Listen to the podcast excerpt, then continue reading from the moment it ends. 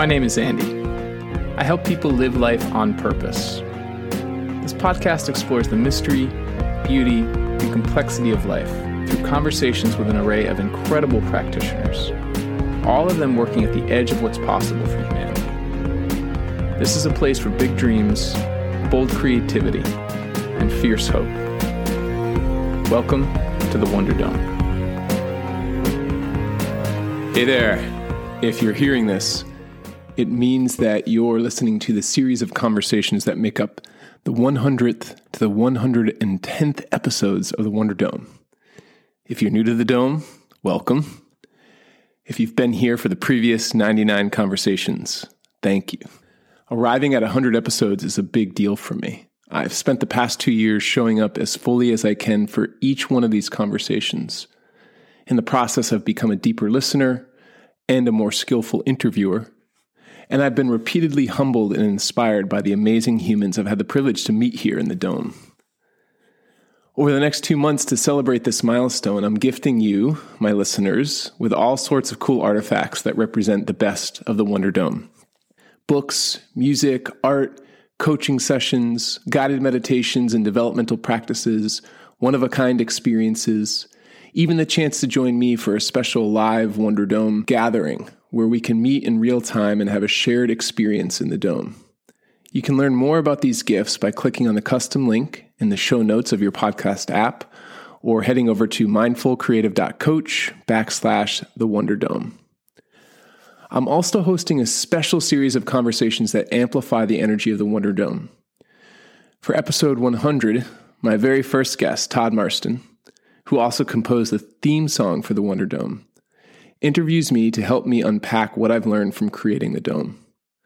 Then in episodes 101 to 110, I've brought back some of my favorite guests and new constellations, weaving together a series of panel discussions between so many of the amazing folks that I've spoken to one on one. These have been really fun for me, and I'm excited for you to hear them. Finally, I want to say thank you for being here with me. I often remind my guests that, in a way, every person who listens to these recordings is in the room with us when we talk. Getting in touch with your presence as I talk with my guests deepens the quality and the energy of the conversations in amazing ways. Which is why I'm asking for your help so that the Wonder Dome can touch even more people We've already had over 10,000 listeners. My sense is that people are hungry for the kind of intimacy, discovery, growth, leadership, and healing that the Dome represents. I need your help to reach the next 10,000 folks by sharing this with your friends and leaving an honest, positive review in Apple Podcasts or Spotify or wherever else you can. Every four plus star rating and written review calls in more listeners kind of like a snowball accumulating more layers as it rolls downhill. So please, please, please, I welcome you to uh, publicly honor and acknowledge how the Wonder Dome has impacted you. And if you'd like to go even further, I invite you to join my small but mighty community of monthly patrons by making a donation of $10 or more a month in the Wonder Dome, you'll help me keep the lights on, support a wide range of charitable causes, and become part of a private community with access to one on one coaching and group experiences. Again, you can learn more all about this at my website, mindfulcreative.coach backslash the Wonder Dome. Thank you, thank you, thank you. Here's to the next two years and the next 100 conversations. May you go well and go bravely into whatever life has in store for you, and be good to each other out there. With love. Okay, the 100th episode extravaganza continues with a wonderful constellation of guests returning. Ken Liu from episode 27 of the Wonder Dome, Making Our Home in a Story. Tochi Onyebuchi from episode 48, We Can Make the Cities Levitate. And Ray Nayler from episode 29, A Study in Mutability. All three of these authors, I could spend the next 30 minutes introducing just one of them around the sheer volume of beautiful, creative, and impactful work that they're putting in the world. Ken is perhaps most well known for his epic fantasy series, The Dandelion Dynasty, which he describes as silk punk, and it is freaking awesome. He his story, The Paper Menagerie, has also won oodles of awards, and he has he's an sort of an expert and a consultant on a bajillion topics from futurism to new technologies to virtual reality to sustainable storytelling. And he's just written tons and tons of stories. Tochi, his most recent book, Goliath, has been described as a masterful work by the New York Times. I interviewed him when he had just released his awesome novella, Riot Baby. He's an essayist, um, a deep thinker, philosopher, creator, and he is so powerfully examining questions of identity and origin and home and what it means to be home in the world in this planet of ours. And Ray has been described uh, in some corners as one of the up and coming masters of speculative fiction. He's also won oodles of awards. He's published over 50 short stories. His new novel is probably not yet released at the time of this recording, so I don't know how much more I can say about it. But if it is, then I might add a little addendum in here once that goes live, his first novel and his new novel. So all of these writers individually are adding so much depth and richness to the tapestry of our our lives and I hope that when you leave this conversation today, you go and listen to my other interviews with them and you go and find some of their work to read. This is the kind of work that can change your relationship to what's possible in our lives and in the future and in reality. And we need more of that. Ursula K. Le Guin, one of my um, favorite authors who passed away a few years ago, I'm paraphrasing here, but said something like, no one could imagine the end of kings until the monarchies came to an end. And in the same way, no one can imagine the end of the suffering and the and the inequities and the systemic racism and impoverishment of our global society until someone does. And these are three human beings, Ken, Tochi, and Ray, who are each in their own way doing that, who are facing the brutality of our lives and also amplifying and deepening the beauty of our lives. And bringing them together was so cool. so I think we should get settled in. Ken starts us off with a reading Tochi brought a reading, Ray brought a reading. This is a rich, deep, joyful exploration of what it means to be alive in the world and human in the world now and and whatever nows might still come our way. So let's get settled in. and hear what Ken, Tochi, and Ray have for us. All right. Ken, Tochi, Ray, welcome back. Thank you for having us. Yeah, thank yeah, you so much. Yeah, I'm so excited. I'm like like a little bit giggly right now, so you just have to you'll have to forgive me if you're touching that energy. Um, I suspect that some folks listening will have uh, listened to at least one of your conversations, perhaps all three. But for those who haven't, just a quick word.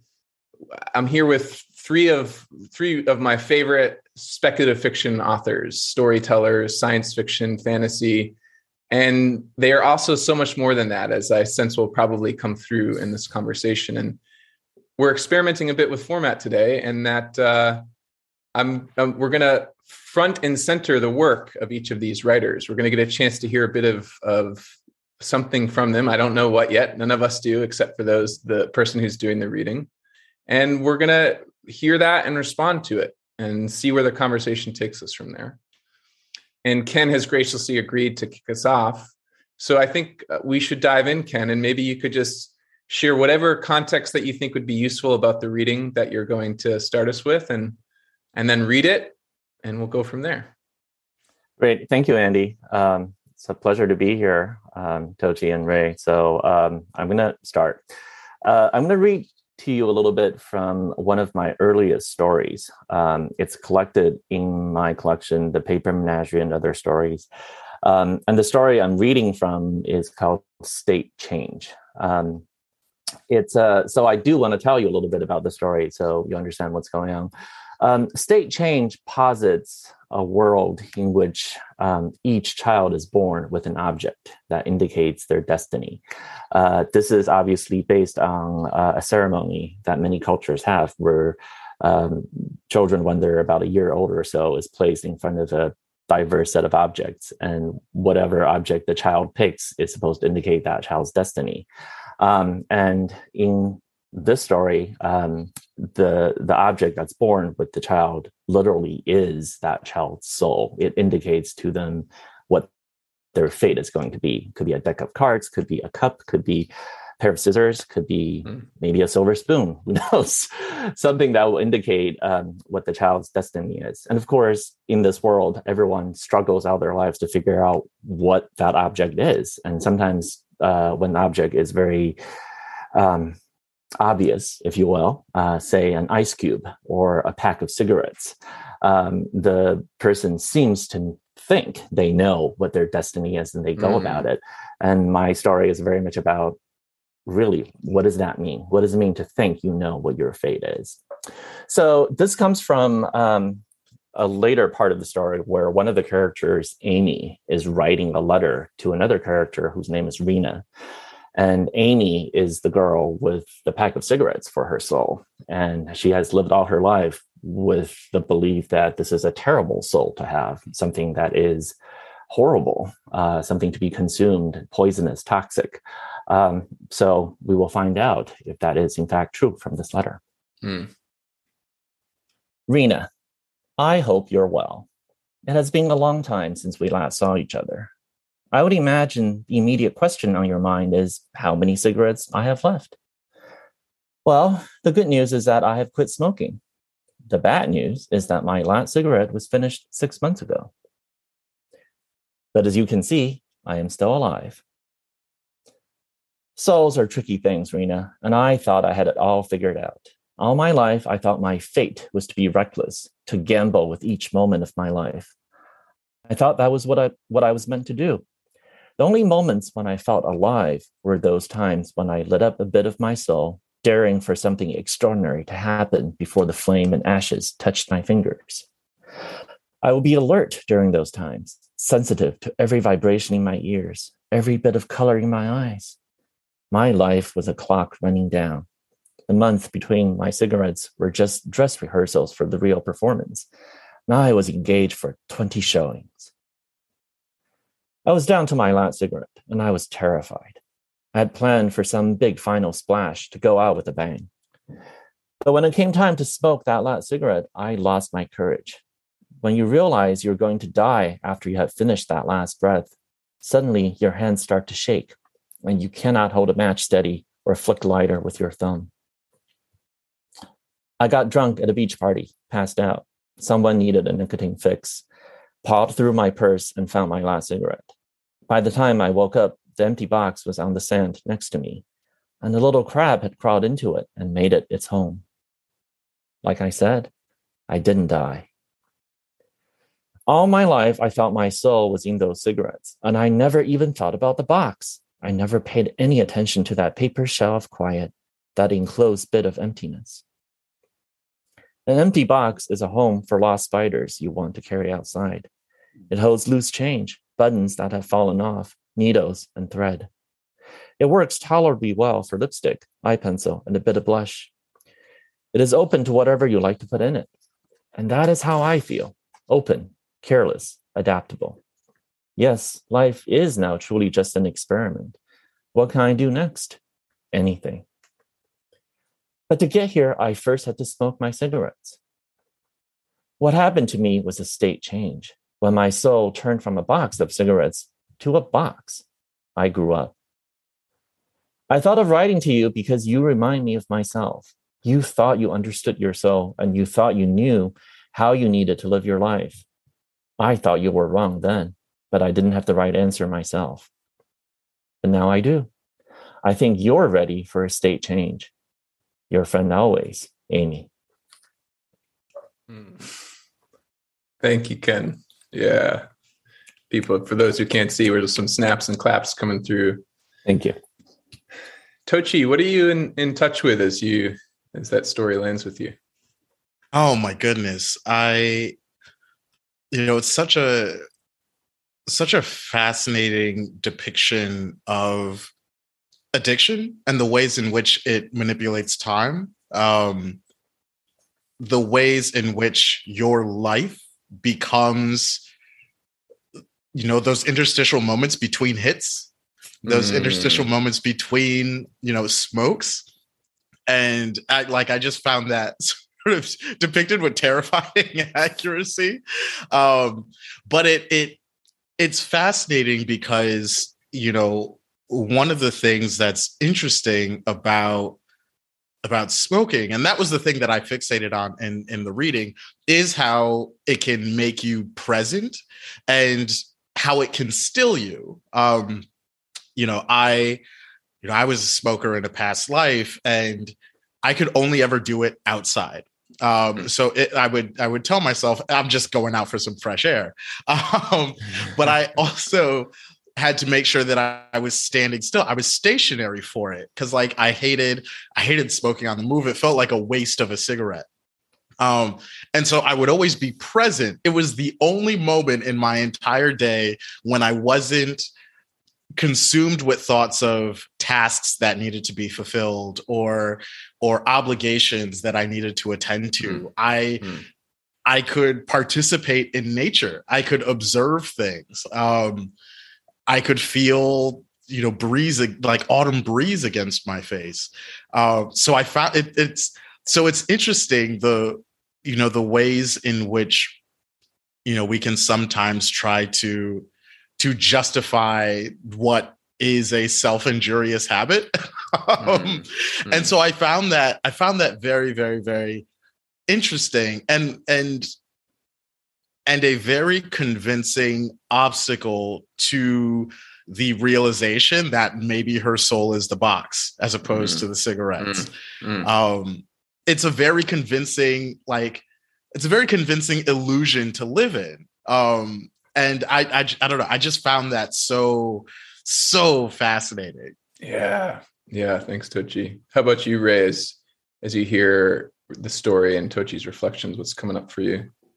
Yeah, you know, uh, this is it, it, seems related to so many things that I've been thinking about lately um, in my in my own life and trying to grapple with the sense of like what is a self, you know, like what is the consistency of a of a human personality. Um, just recently, I've been finding myself kind of looking back a little more. You know, you have these times in your life where you just get reflective about who you were as a as a kid, as a youth, you know, and then now, and what would you think of yourself now if you were saw your, saw yourself, etc.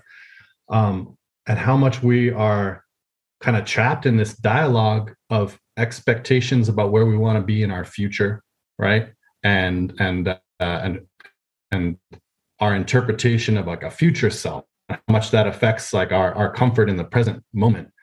And what it makes me think of is um, just this realization that I had, a positive realization that I, I'm finally in a place where I feel like I'm able to, not all the time, of course, be happy with who I am in this present moment. And I never felt that. I never felt that like in my 20s at all, right? When I, when I was also a smoker uh, and, and working retail and, you know, having cigarettes just to get a break from customers and, and still angry, you know, about, about so many things. And, um not that i'm not angry about about things uh you know now but it, it's it's interesting because i feel i feel that i felt listening to that as if that defines that's a great metaphor for the state change that i somewhat have have begun to feel after becoming a father um mm. after after mm. moving away from youth you know mm. uh and some of those drives into other things uh, i do feel a lot more like that empty box than the, the, pack of cigarettes. Some, you know, you realize, um, and I think this comes with just caring for other people. It's not something that's just about parenting.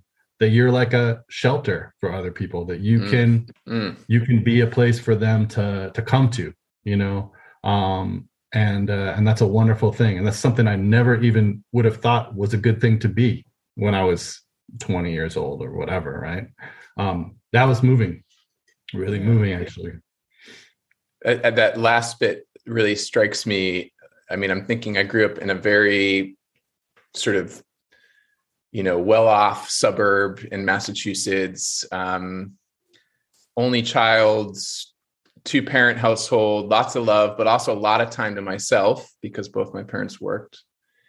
And uh, I spent so much of that, my mental energy, imagining myself away from that shelter, that haven that my parents had worked so hard to build. And and I'm arriving now, and and as a parent of two little ones, like as you said, Ray, like this recognition that there is really whether or not you're a parent, there's beauty in being able to offer someone some sanctuary, even if it's only for a period of time. And, and it almost feels like Amy is, in a sense, trying to send that message to Rena in the story of like, and I don't remember what Rena's object is, and we didn't hear it, but the sort of sense of like, kind of the fire of knowing something else is waiting, as opposed to the sort of coolness and, and earthiness of just being where you are.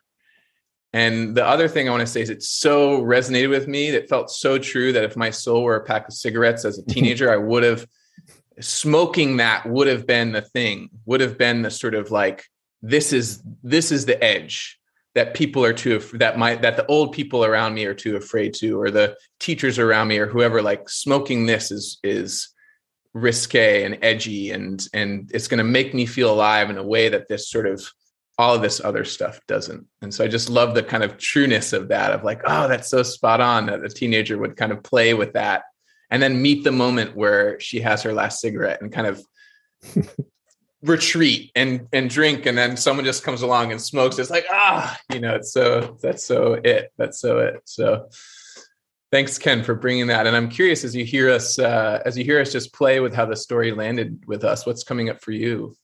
Um it's really striking for me uh, because I wrote the story a long time ago, and I actually had not thought about it for a while until I wanted to pick something for this reading, and I went back and decided to pick this one.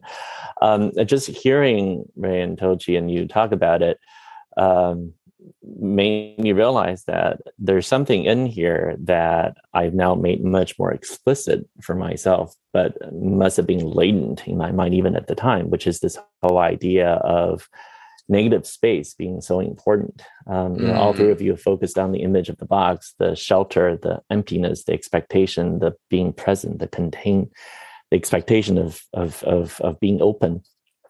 Um, it's interesting to me because um, I've, I've, talked about this a little bit. Um, my current approach to fiction is very much about um, emptiness and open spaces. Um, I have this metaphor I use to describe fiction, which is that um, I think fiction is a very interesting uh, art form in that um, we often think it's very overdetermined that it's a communicative act that the writer actually is trying to communicate something to the reader um, when in fact that's the wrong metaphor um, the writer is more like a house builder or an architect mm. and mm. Uh, she builds a house really that's that's what she does um, and the house is uh, encodes within it the author's own understanding of human nature the author's own experiences, the author's own vision of what life is and how life ought to be and how humans behave towards each other. But it's ultimately just an empty house because all those stories that are behind the architect's vision, the stories are not going to be in the house. The house is just the shell, the container, mm. shaped by those stories, but it ultimately is just a house.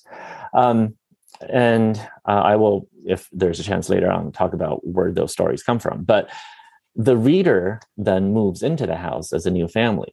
And uh, I always say this, but before you can unpack the meaning of a piece of text, you have to actually pack it with all of your own life experiences, your mm. own expectations mm. of how humans behave and how how what human nature is. So the reader moves into the house and unpacks her baggage, literally um, and uh, fills the closets and, and, and lays down carpets and puts up pictures. And then she starts to explore the house. She finds the nooks and crannies. She tries to see if the bedroom feels like home. Um, and and the, does the hallway meet her expectations for how humans ought to behave and, and live? Um, and the house comes alive in that moment when the reader has moved in. So every story the author creates is only a shell of a story. The the story is filled in and made alive by the reader. It's every reading is a collaborative effort mm. between mm. the reader and the writer. And so if you build the same house and a hundred different readers move into it, they are going to live a hundred different lives, and therefore you get a hundred different readings. Um, that's what it is, uh, and that's something that actually took me a long time to accept. Um, uh, that mm. that I cannot, in fact, control what that ultimate life is going to be, and um, sometimes what, what, was hard for you about accepting that? Um, because sometimes when you write fiction, you come into it with the idea that there's a very clear message you want to communicate, a very mm-hmm. important thing you want to say. And sometimes readers will not read that thing out of it, they will read something else entirely different. And I think it's very hard for writers who are very passionate about communicating a thing to say, I have to accept that because this is not one of those art forms where I'm not writing a legal brief where there is a clear argument to be made, and I, I better make sure that the judge got it. Um, when you're writing fiction, that is not what your goal is, and you cannot do that. And that was hard for me to accept. But this idea that you're building something open and you have to let other people fill it. Um, that was something that I had to sort of eventually get at. But it's kind of fun for me to go back and, and read the story and hear from Ray and from Tochi and you um, this importance of the the the empty shell, the the mm. paper shell of mm. quiet. Turns out the the paper shell of quiet is a great metaphor for a story too, mm. um, which I hadn't even thought of mm. at the mm. time I wrote it.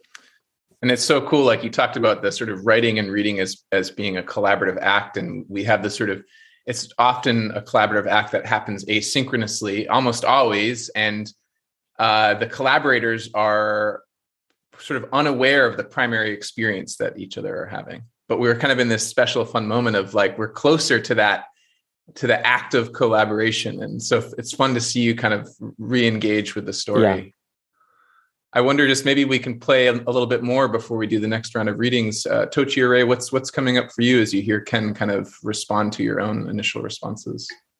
I love that imagery of the writer is having built a house for the reader to move into, um, in part because it's so much less mercantile and commercial than the the metaphor that I'd been living with, which is that the writer and reader are engaging in a sort of contract.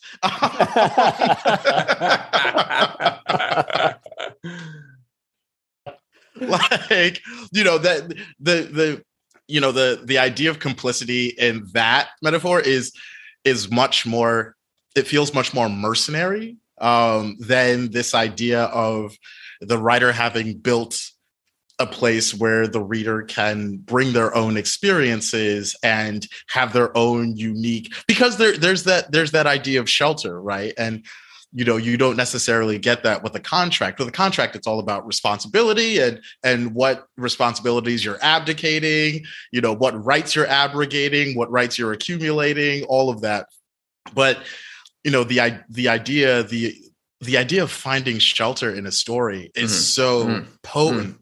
It's mm-hmm. so potent even if it's it's not you know particularly uh you know warm escapist tale or whatever even if it's something that's very that can be dark and dire or what have you there's still sort of shelter in that in a way and i don't know i just really i really like that recasting of the relationship mm. between the mm. writer and reader mm.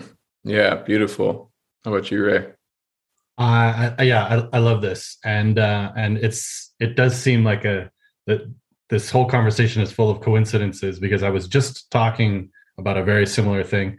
Uh, as Andy knows, I'm very into uh, semiotics. I have been since I was uh, uh, in university, and it kind of changed my whole view of the world. And and the semiotics, there's sort of two different ways to look at it. You could look at signal and receiver, that really basic kind of I'm a person who creates a message, and then I send the message, and then the message is received, right? Um, but then Charles Sanders Peirce had this much more sophisticated idea about how this works, which is, you know, there's there's the object in the world, there's the thing that represents the object, and there's the mind that interprets that object, right? And without that, those three things together, there is no sign. Um, mm. there's, there's, nothing is communicated without mm. the mind inter- interpreting. And I love I love thinking of it that way for me as a as a as a writer because I think of so for me there's this literal sense in which there is no story. Like and it's not some sort of metaphysical thing. There literally is no story uh, when the story when the book is closed. The story only exists when the book has been opened and someone is reading what has been written by the writer and interpreting it with their own mind. Otherwise, the story simply doesn't exist. It's like um, it's the difference between what you call a sign and a sign vehicle. So a stop sign is not a sign; it's a sign vehicle, meaning that it could become a sign. right? But it can only be a sign if a person sees the stop sign who understands what a stop sign is and then forms has a precon you know the preconceived notion of what to do when they see that thing and then does it. And that for me, you take that level of sophistication, you multiply it on an infinite level, and then you see the sophisticated act of this braid, this weaving of semiotic richness that occurs when a human being reads the creation of another human being and together they weave this this thick this dense carpet of meaning mm. together for me that's mm. that's that's where it's at because if you're just a writer and you're writing away at the keyboard right? And then you never send the story out. It's just a stop sign in a tree you know hidden from the world and nobody nobody reads it. So it's it only has the potential to be a sign. It's not a sign. So mm. so this this is i i, I completely um I, I am sometimes astounded at how magical uh this thing that happens with literature is. Sometimes you read a book that was written by someone you know uh a thousand years ago and they're they're there. They're alive. Their ideas are alive and they're and they're alive inside you literally inside you. And i just think it's it's uh it's about as mystical as you could get you know? Yeah. Well and and uh i co-sign on all that and just to underline that there is something there is a sign for the person making the sign or perhaps there are many signs for the person crafting this that you're taking these elements, these pixels or these marks on a piece of paper. And as you make them, you are the mind who is also being made by them, right? There's this really wonderful quality in which the carpenter can find uh, shelter in her own crafts, craftsman work as she builds it. And maybe when it's done, there's that moment where you sort of have to let it go, as Ken said, like after, but in the building of it, there's something sheltering there. And and the characters and the ideas come alive in a way that is so different than there's just something really special in the crafting as well that I want to underline here. I think that feels really important as you name that relationship between the sign and the and the reader.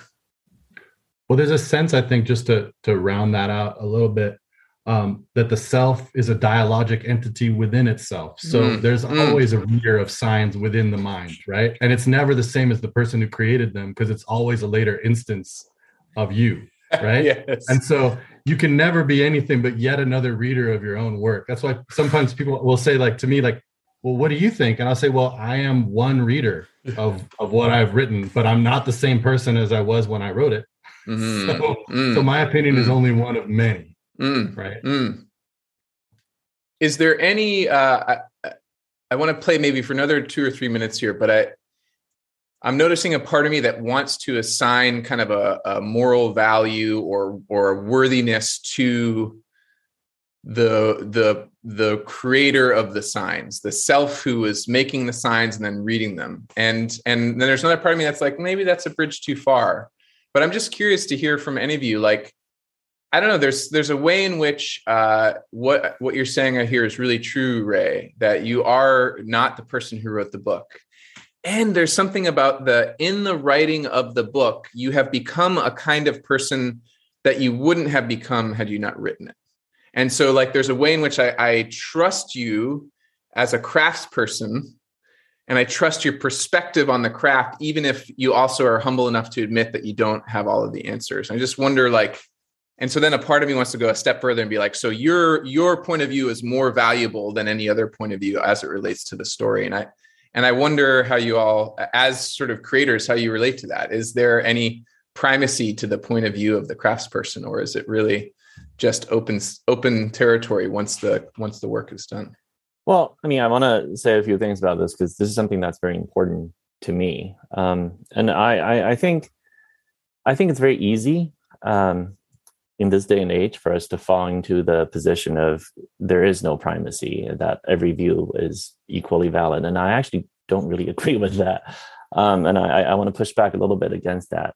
Um, i think the key for me is this idea that a reading is a collaboration and it has to be a collaboration. So uh, i do think you know in so because i'm a lawyer so like tochi so i'm going to think in this way but there is this concept of moral rights related to copyright in mm, European mm. traditions, which is absent from the Anglo American tradition. Uh, but if you do any kind of publishing or work, you will hear moral rights mentioned. Um, and moral rights is nebulous and, and confusing, but it is this idea that the creator of a work has certain a certain relationship to that work that needs to be respected that that the work is in some very essential way a part of that person that that there is something worthy of mm. of mm. dignity mm. even if it's the the most smallest possible artistic thing you can think of it's it's a haiku a, a tiny you know mm. a tiny thing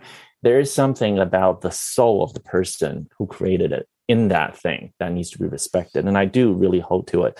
Um, the reason i say this is because a lot of us as writers in this day and age write about topics that are deeply emotional and deeply important to us. Um, if you write about the holocaust if you write about the crimes of uh, unit 731 during uh, the second world war if you mm. write about enslavement if you write about genocide. So you write these stories and there is something deeply human, deeply important in them. And someone comes along to read the story and they decide to interpret as a hostile, you know, hostile manner. They interpret mm. as a justification for genocide. They interpret as this is exactly exactly why these people are terrible, etc. That's what I call a hostile reading. And hostile readings, in my view, are not to be given the same respect as mm. empathetic mm. readings. Mm. There is mm. a manner in which you give an empathetic, rehabilitative, or some a, a reading that grows rather than a, than a reading that tries to diminish or to mm. to mm. to harm. So I think there's a distinction between those kind of readings. And so I mm. don't agree that all readings are equally valid. Um, I do believe empathetic readings are to be given more power. Beautiful. That is that really lands yeah. with me. Thanks, thanks, Ken. No, I th- I think that's absolutely right. Um, and I think it has it has to do also with that that concept of I mean just because I'm not the same person exactly that I am now when I wrote that I that I was when I wrote a thing. You think about the personality, I think of it as, as an aggregate. Think of it as like a jar filled with stones, right? Slowly over your life, you take things out and you put other things in. But there is an aggregate. There's always a, a, a, continuous sense of an individual as you move along. There's no such thing as the, you know, just because you're not the same person that you were 20 years ago, that doesn't mean there isn't a link between mm. you now mm. and you 20 years ago. And you do mm. have this authority as that person to take possession of the things, uh, you know, in your own life. Um, I think that that idea of hostile reading is a mm. really interesting one. I, I, would love to be able to come back to that at some point because that is so important. Um, Charles Sanders, Sanders Peirce said, I thought it was a great quote, that everywhere on the city of philosophy, there should be one sign written do not block the way of inquiry. And that should be the only law. Mm. Yeah, hostile reading by its nature is a a wall. It that that collaboration cannot exist in a hostile reading it's designed to destroy as opposed to to to build up or to deepen. Yeah, thanks for that, Ray. Tochi, last last word on this theme before we hear hear a reading from you. Ooh, oh my goodness. Um, y'all have been taking me to church. no, but I think I think what what Ken has said really spoke to a tension that I've been dealing with in my artistic life. And, you know, it's the I the idea of you know, is there such a thing as like an irresponsible novel, right? Or an irresponsible piece of art, right? And I found myself asking that question after after rereading um I believe it was um Native Son by Richard Wright. Um and you know revisiting the reaction to the character of Bigger Thomas who uh you know, upon publication, received all this backlash from the black community, particularly uh, like a slice of the of the black community that was primarily upper middle class and very much focused on respectability politics. They saw in Bigger Thomas the embodiment of so many of the pathologies that they had gone to great pains to convince the white majority that mm. black people black people in america uh, did not contain and so the question then arises should richard wright have written and published this book right? And i i try to stay away from the question of should as much as possible um, because you know the alternate universe is that you know we live in a world that you know where richard wright didn't write and publish native son and that deprives you know a whole swath of people across across hundreds of years of their own ability to have a relationship with this work and to interpret the work um, all because of some malicious or hostile interpretations or reactions to that work.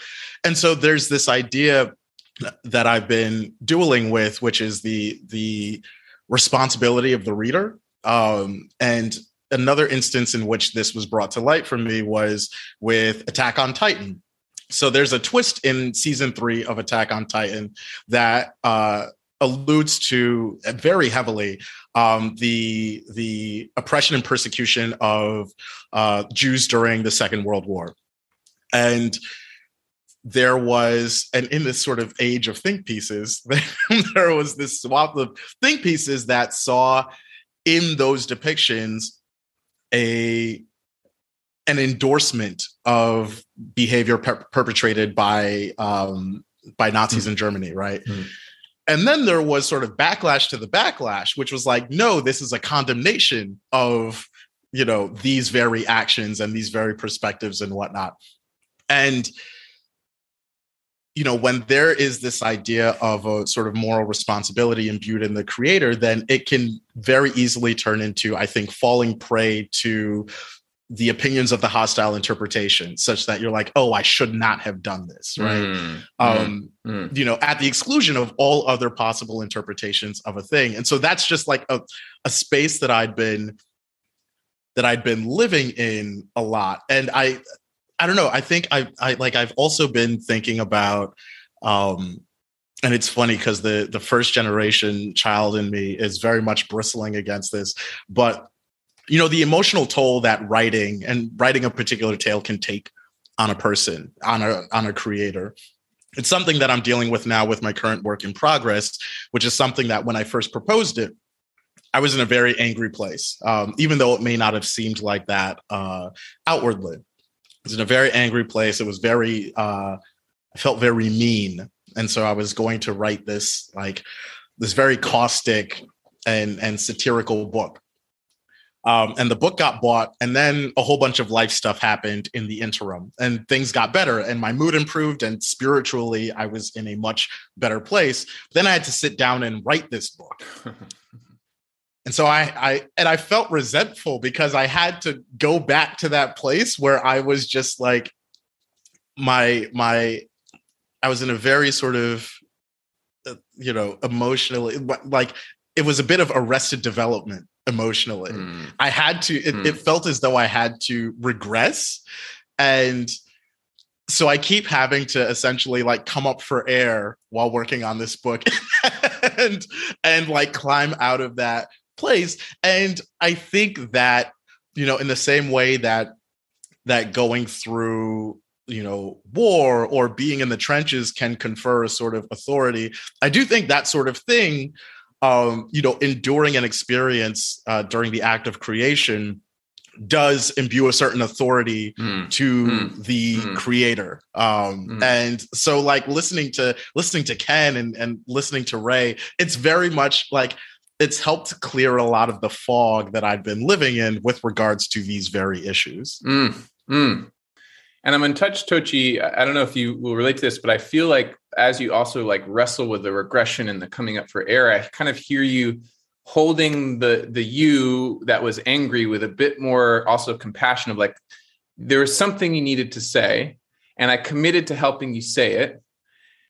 I'm not there yet, but how do I go in and then also take care of who I am now? So there's this sort of relationship you have with the self that made the book proposal, and, and holding that with compassion feels really important too. Absolutely. Absolutely. Mm. Yeah. Well, maybe uh, this is a nice moment then, Tochi, to to for to pass the sort of uh, the reader mic over to you and and take us into something else. And again, we don't know what it's going to be, so give us a little context, and we'll see where that that takes our conversation next. Certainly. So I'm going to be reading uh, a brief scene from Goliath, which uh, by the time this uh, episode airs, will have uh, been out for a few months. Uh, the publication date is January 25th. Nice. Available everywhere books are sold. That's my birthday. No, I'm just kidding. Yeah. oh, I think we weren't recording, but earlier Ray shared that his book is coming out on Tochi's birthday, which is yes. one of many coincidences. Uh, a bit of cosmic choreography. Yeah, yeah. I wish January 24th was my birthday now, but sadly it's not anyway, sorry, sorry to interrupt. No, certainly. And so, you know, very briefly, you know, Goliath is set in the 2050s, and the the sort of context of the story world is that uh, a lot of folks with you know sort of racial and socioeconomic privilege have fled to colonies in space, and Earth is uh, currently in the midst. It's it's in a sort of post climate event state.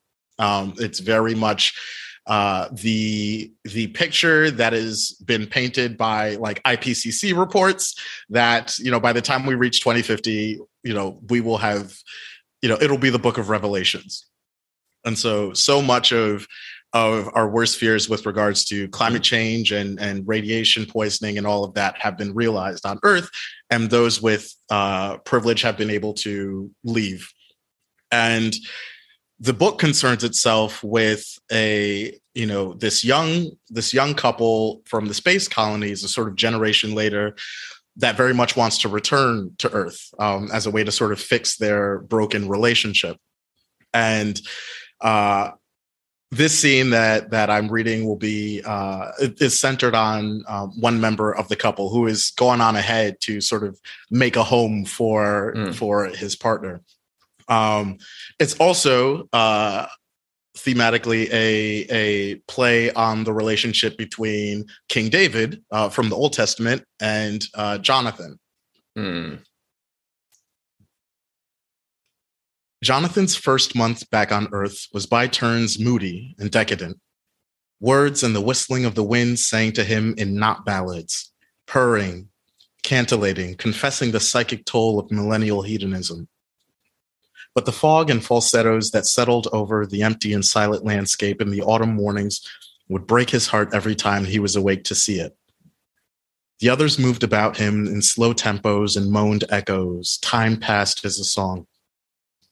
The evening sybaritic intemperance would turn the block of houses, the makeshift neighborhood, into an existential wasteland with he and Eamon and the recumbent, intoxicated, zombified women who kept them and their drugs company, all waiting for Godot. Someone had spray painted XO and radiation tag on each of the houses, an emoticon for a kiss and a hug, or shorthand for the ecstasy and oxycodone they guzzled every night. And all the while, one question threaded itself around Jonathan's thoughts Would David enjoy it here? The two of them, Jonathan and Eamon, walked the neighborhood as red lit the landscape and the leaves fell from tree branches in shades of rose and orange. Find one you like and figure out who owns it, Eamon told him. How much did you pay for yours? The leaves disintegrated beneath their unlaced boots. Eamon stuffed his hands into his pockets, hiked his shoulders up against a breeze that wasn't there. About 3,000. His lumberjack flannel put him in relief against the autumn. Place had been abandoned for a couple of years, belonged to some woman, bought it from her son, and when I got there, I went upstairs and all her stuff was still there. Furniture, family pictures, a bunch of knickknacks and old kids' toys in a steamer trunk. There were a couple of them actually, steamer trunks. Didn't feel right opening them, and a couple of them were rusted shut, so I couldn't even if I wanted to. She even had this picture of some senator, first black US senator from Connecticut or something. Had it facing this picture of white Jesus so that it looked like the guy was praying to him. The way the light fell through the rafters, that's what it looked like. How's the place fixed up? Oh, you mean like electricity? Jonathan nodded. Had to light half the place with oil lamps. They rounded a corner.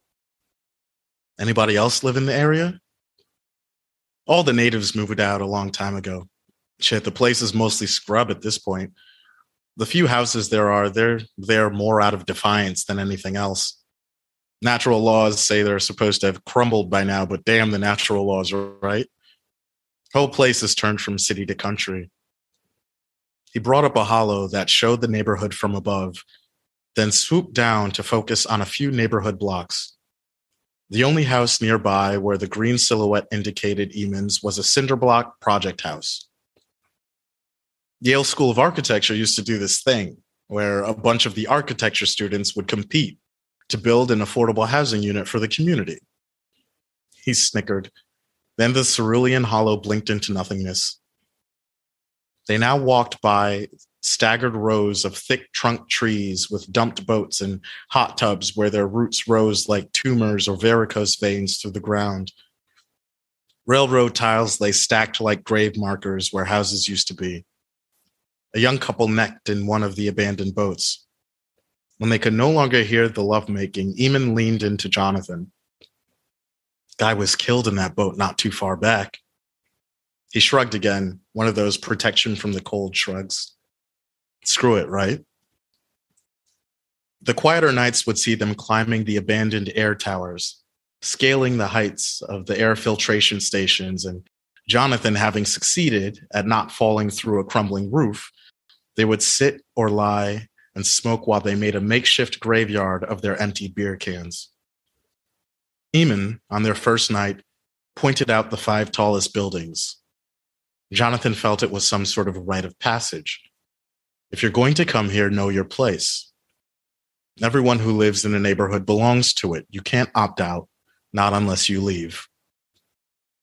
There was the Connecticut Financial Center, the building at 360 State Street, the Knights of Columbus building that had been moved closer to Union Station, the Kline Biology Tower, and the Crown Towers, and pretty soon after, they took to identifying the lesser artifacts dotting the city the cathedrals, the schools, the gated courtyards of Yale's residential colleges, the Ivy Quarter's Gothic architecture, choked with massive vines that wound their way through windows and around walls, made the place feel all the more haunted.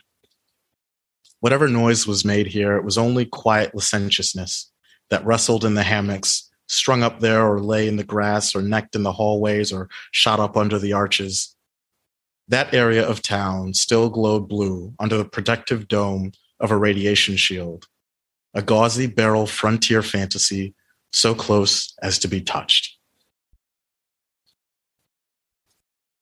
Hmm. Hmm. Thank you, Tochi. Ray, what are you uh, in touch with as you as you hear this slice of this larger story that Tochi shared?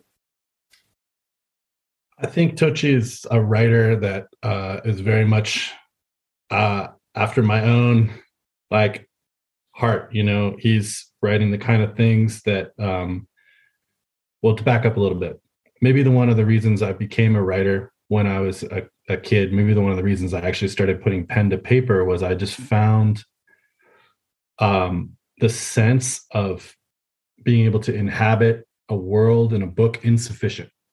And I wanted that very much. Um, I wanted to be able to be inside uh, these worlds. Um, and and there's there's nothing that I think I love more than these finely drawn descriptions that allow you to just inhabit a place, like really feel it. You know, um, it's something that I, I I strive to do very well. Uh, you know, as as a writer, like I really really think about it a lot. How do you set atmosphere? How do you create that sphere within which, or maybe that house? To come back to to Ken's metaphor, Yes, how do you yeah. build that house? That's how do you create that space in which a reader can move around and, and live? Um, a friend of mine said about one of my works, and I, and I thought it was really a big compliment that he felt like he could turn down any side street and it would take him somewhere else. And, that's what I felt listening to that. Like Mm. you just felt like you could you Mm. could just leave the characters. You could let them walk off and do their thing, and you could just walk into a store and experience something else. Go around a corner and do your own thing in that space. Uh, I really I really love that. Um I I tend to to counterbalance that with not describing my my main characters uh very closely or at all quite often. Um and that's something that I learned from comic books. Um if you look at Tintin for example, you notice that the the, the that's actually drawn in two completely different styles, right? There's the background which is fully realized. It's a world that you can live in. And then there's Tintin who's just a sketch, like just a cartoon. He's there's he's empty, right? And so you can project yourself into that space and be in that world. Um, that's all to say that that was that was a very beautiful um, passage, and I, I think it also.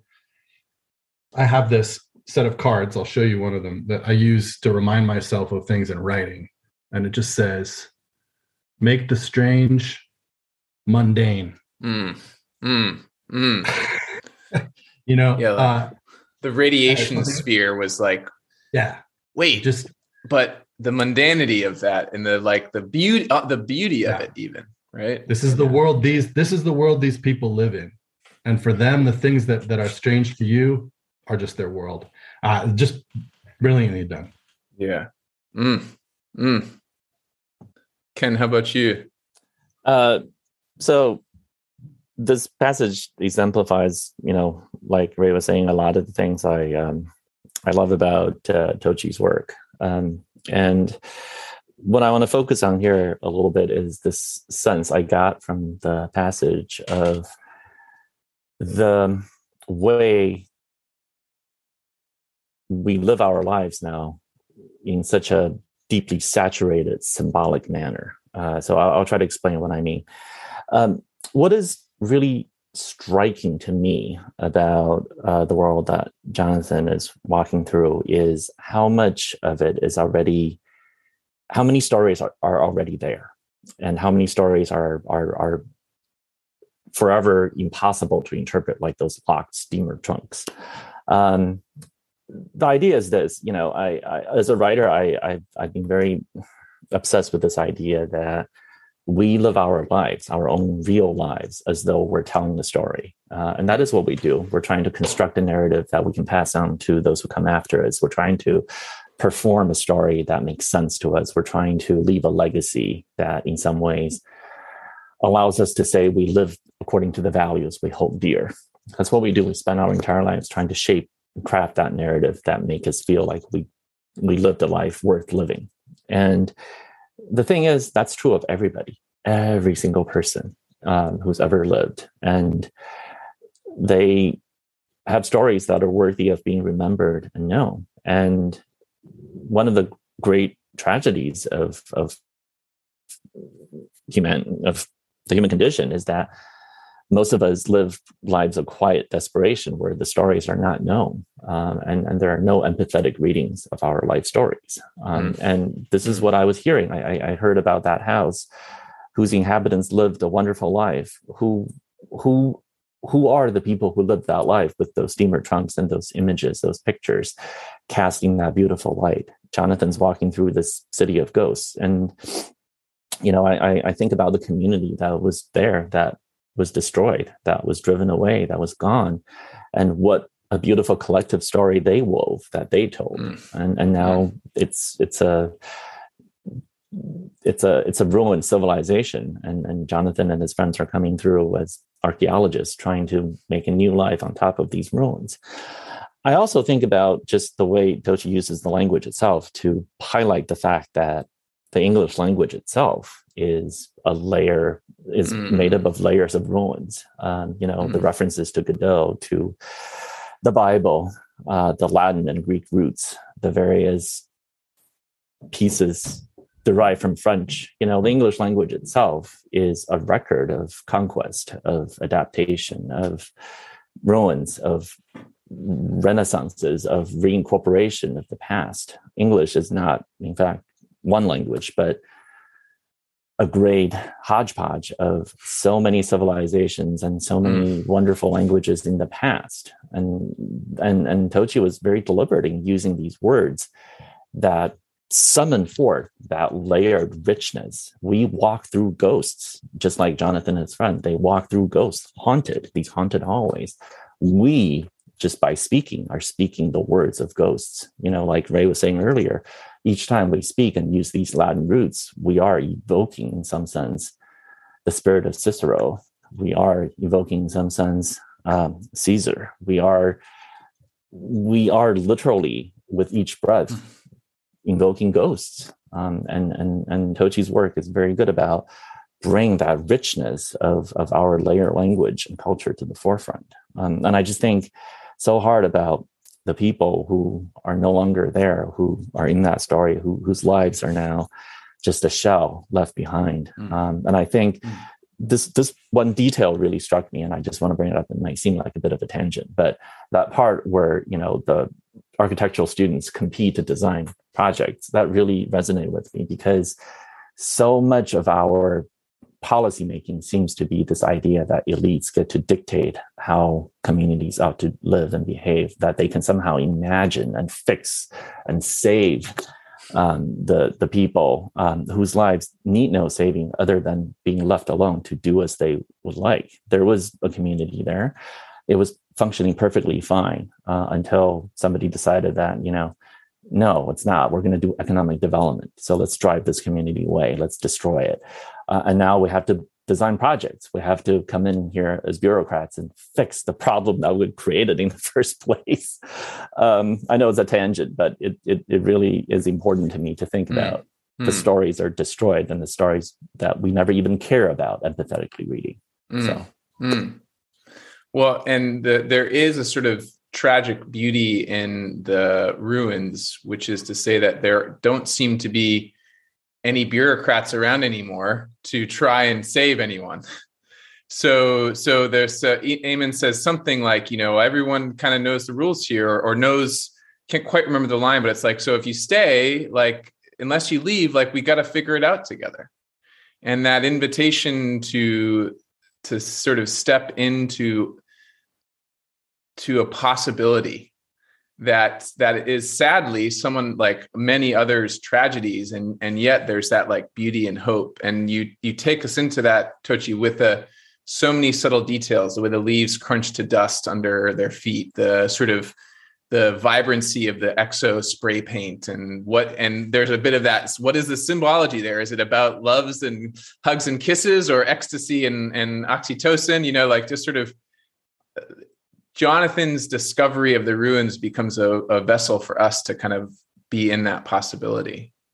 And then maybe the last thing I'll say before I'd love to hear Tochi what's coming up for you as you hear us play is your insight, Ken, that that this sort of classic phrase, men live lives of quiet desperation, like the source of that desperation is the not being seen, is the fear or the the fear that your story won't be told to anyone or the active repression of your opportunity to tell that story to anyone.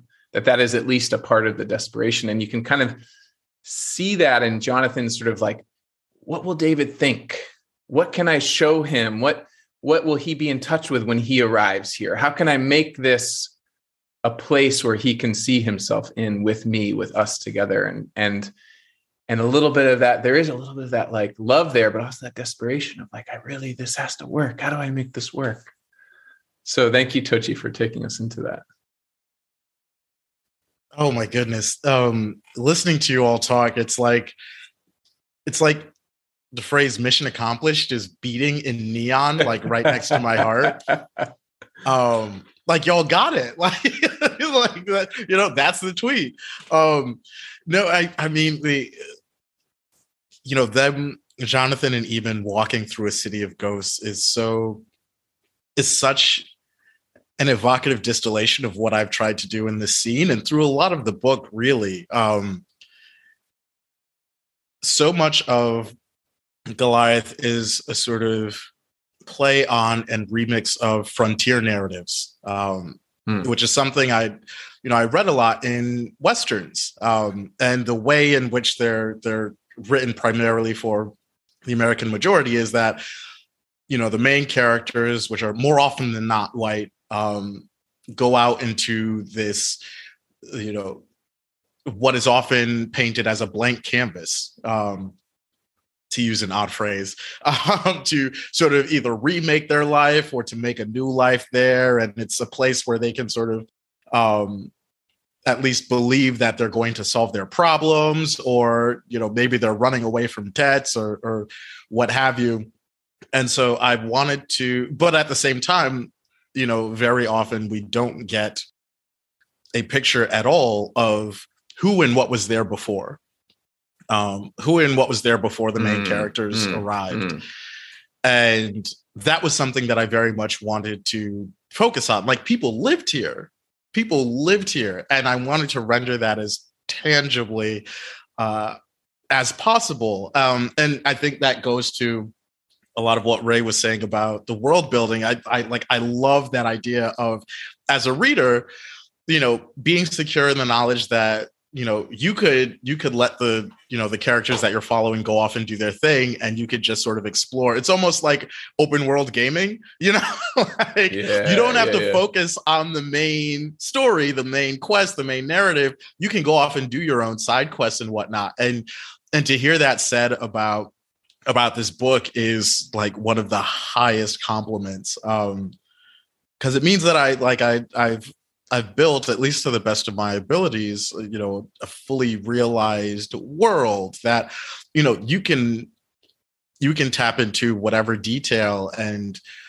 and find this wealth of history behind it. Um, and so it's I'm very like that's where so so much of the mission accomplished um mm. comes mm. from. But also, like I, I can't tell you how happy I am, Ken, that you zeroed in on the detail about the uh, architecture student. uh, because like also that's a real thing. Um, but also it to me was a detail detail that was so emblematic of a lot of what I wanted to get at in the book, which is, you know, oftentimes, you know, quote unquote urban decay is an organized thing. Like it's a deliberate thing. Um, the allocation and taking away of resources for a particular community. It's all deliberate. You know, ghettos aren't the result of any sort of natural pathology, mm, mm, you know, coming mm. from the residents. They're they're organized, they're built, they're they're unnatural creations um, that are built by state policy.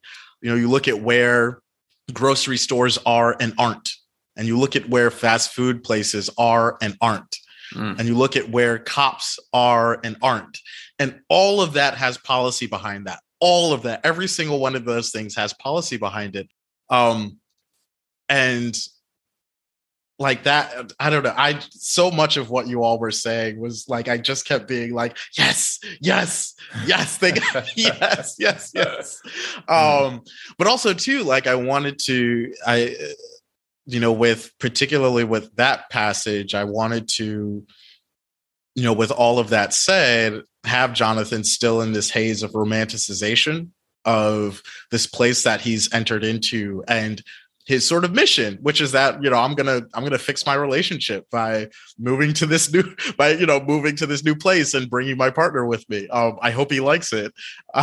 Um, and so so much of the language is like caught up in that as well Um, but yeah, no, I I was just really I just really appreciated all of your all of your reactions to this. Um, you know, because it, it did feel I know we, you know, we've spoken earlier about about interpretations and how um each reader's interaction with a text is unique. Um and and oftentimes out out of the hands of the the writer of the creator um, but it really does feel like y'all were picking up what i put down mm. um, mm. So. i'm in touch with like this is maybe catching a bit of this this insight that we deepen into that the craftsperson does have some sort of unique and worthy vantage on their work uh, that they can't control once the work is complete but nonetheless like you like you built it and you're like does anyone want to live here? Do they do they see do they notice this nook that i built? Because i like i love this nook down here. And then i like someone sees it and you're like yes you know like that's that's just really beautiful to to share that. Um yeah it's like it's like oh man i put so much effort into these flying buttresses and then like somebody moves in and it's like yo those flying buttresses are really cool. Yeah, and we're just like yeah, yeah so good it, it, that reminds me of this story that Frank Lloyd Wright used to visit people who were living in the houses that he built. And of course, he would design the furniture and all the decor, and he would move their furniture back to where he had placed it originally. Like while he was talking to them in their living room, he would be moving furniture back to his oh original like, arrangement. and I was thinking, it's like that's exactly the opposite of what Ken was talking about. You know, for a reader to be in. Frank Lloyd Wright was like, no, damn it, this chair goes here. right, right. What you said reminds me of. Um, one of the reasons I so enjoy uh, the new expansion to Animal Crossing is because you know in vacation homes you do get to design vacation home exactly the way you want them to be, and uh, they always appreciate it, no matter what you do. They always love it. oh my god! Uh, uh, there is something uh, like as a creator, whether you're a creator of something that many many many people engage with or a creator of something that you and maybe a few others engage with. There's something about that capacity to make a choice that is so empowering and meaningful. Like to say this goes here and not here or i'm going to notice this and leave out that. And and many of those choices are likely not conscious in the in the sort of micro you're just sort of flowing and going but that at the macro the sense of like there is agency even in the sort of surprise and the discovery. And i wonder yeah, it, um yeah, it feels like it feels like making an album as opposed to making tracks in a playlist. Mm, mm, mm. Um, like you can listen to the tracks in whatever order in an album generally but there's a there's there's intention behind the tracks in the album being ordered the way that they're ordered and being sequenced the way that they're sequenced um, that you don't necessarily get in your experience as a listener if you don't listen to them in that particular order mm-hmm. Um, mm-hmm. and that's what it feels like with novel writing like there's there's intention behind everything um, there's it, there's intention behind the structuring and the ordering of these things and the placement of these things. That isn't to say that you know you can't enjoy any sort of you know unorthodox reading of of a book but um you know so much of the experience is is is designed to to really allow for that moment when things click into place if you are reading it sort of like straight through um, so to speak. But at you know at the same time you'll have books like house of leaves which is very much designed to not be read straightforwardly. You know i just have these you know these images i you know I, I i read a lot of that book on um, Metro North trains because I was I was commuting back and forth between Connecticut and New York at the time.